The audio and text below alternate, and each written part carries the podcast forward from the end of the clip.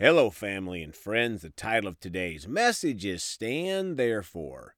Let's pray. Father, we come today ready for what you have for us.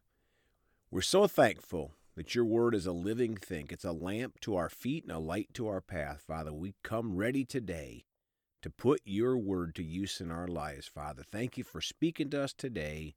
In Jesus' precious name, amen. Well, folks are going to talk today about the topic Stand Therefore.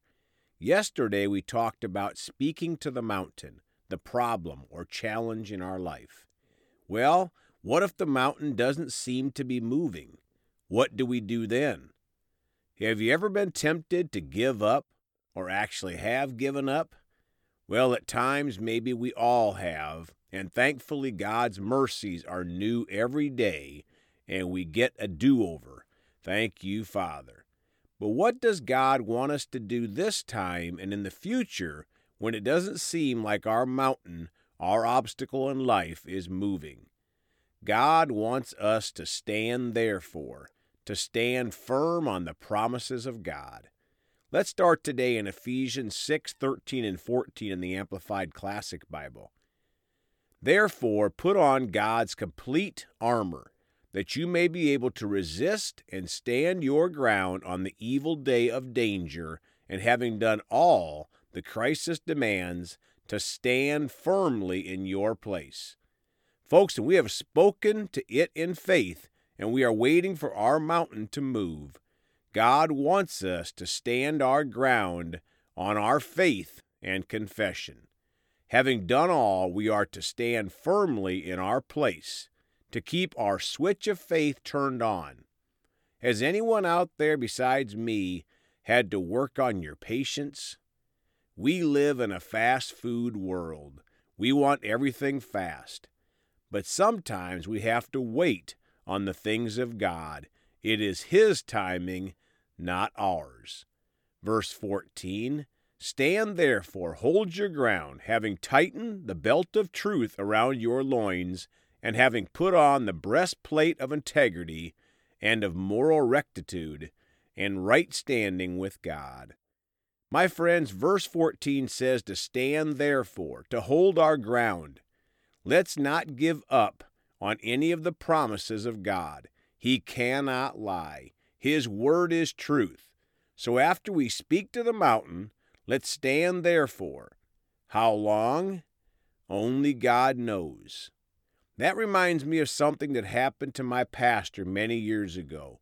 He was going through a particularly difficult time, and he was down in the dumps, and he heard that still small voice of the Holy Spirit inside him saying, Mark, I'll cry with you all the way down.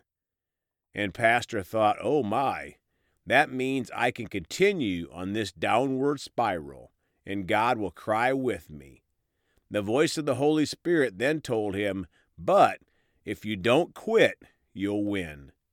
Folks, that message is biblical and for all of us. If we don't quit on the promises of God, we'll win.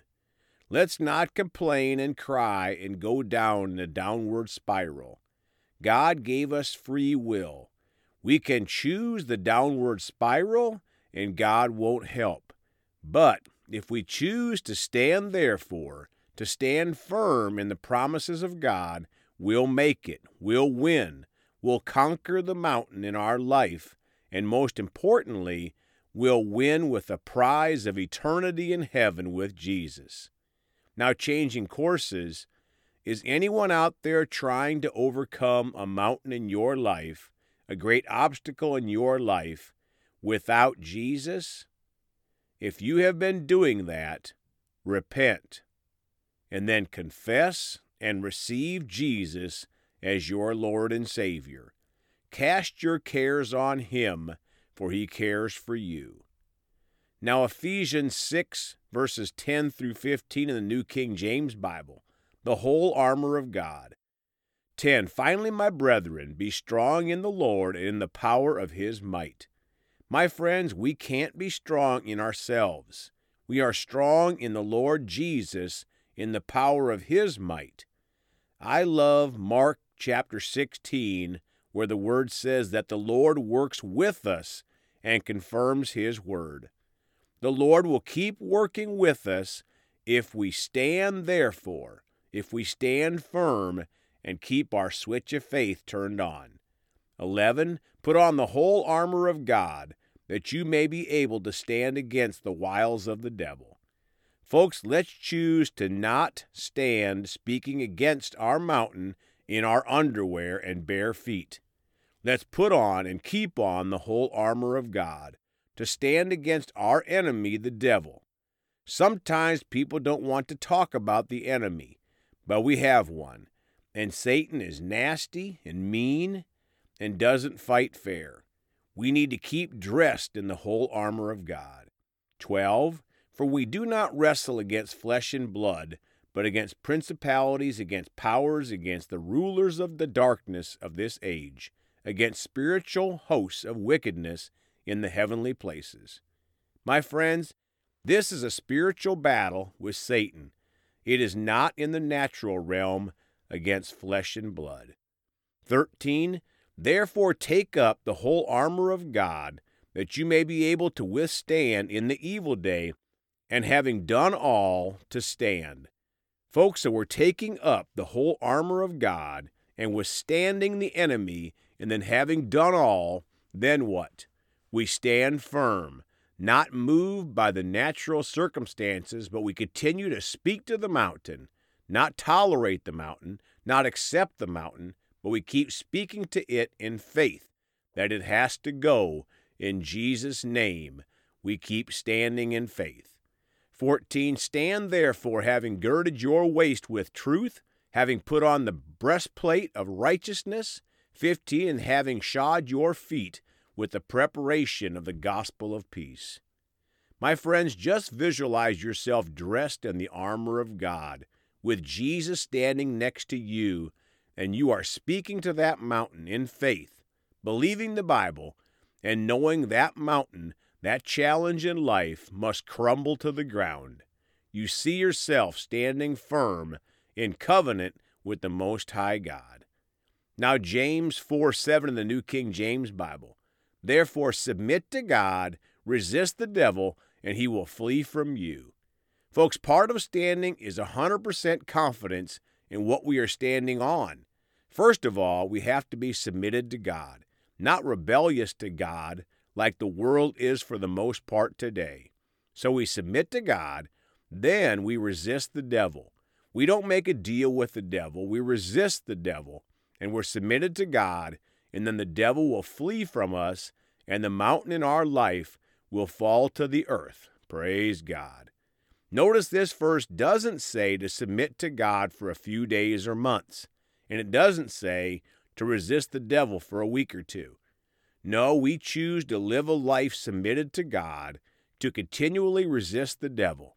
If we've had a bad day or two, we repent and receive the mercy of God and then get back with it. We continue to stand, to stand therefore with God and his promises. Now closing today in 1 Corinthians chapter 16 verses 13 and 14 in the Amplified Bible. 13 Be on guard Stand firm in your faith in God, respecting His precepts and keeping your doctrine sound. Act like mature men and be courageous, be strong. My friends, we all have to choose to stand firm in our faith in Jesus, respecting God's Word, keeping sound doctrine. Don't follow these churches that have twisted the Word of God to meet the desires of the flesh and calling it love. There is no love in the devil or his plans. It is a perverted love that really isn't love at all. So stand firm in the faith in Jesus, who is the unchanging Word of God. 14.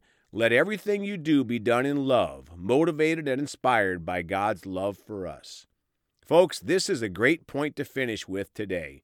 As we are standing firm, standing therefore, waiting for our mountain to fall in the natural realm of our life, we have to do it with love, motivated and inspired by God's love for us. We don't want those around us to say, Oh, there is so and so, and he is speaking to his mountain and standing firm, but don't talk to him because he is an old grump. No, we want to continue to walk in love to all those around us as we stand firm in our faith in the promises of God. Let's pray. Father, we choose to stand firm, to stand therefore in your promises, Father, not to waver, but to believe your word and to act on your word, to continue to wait as long as it takes, Father. We thank you for helping us.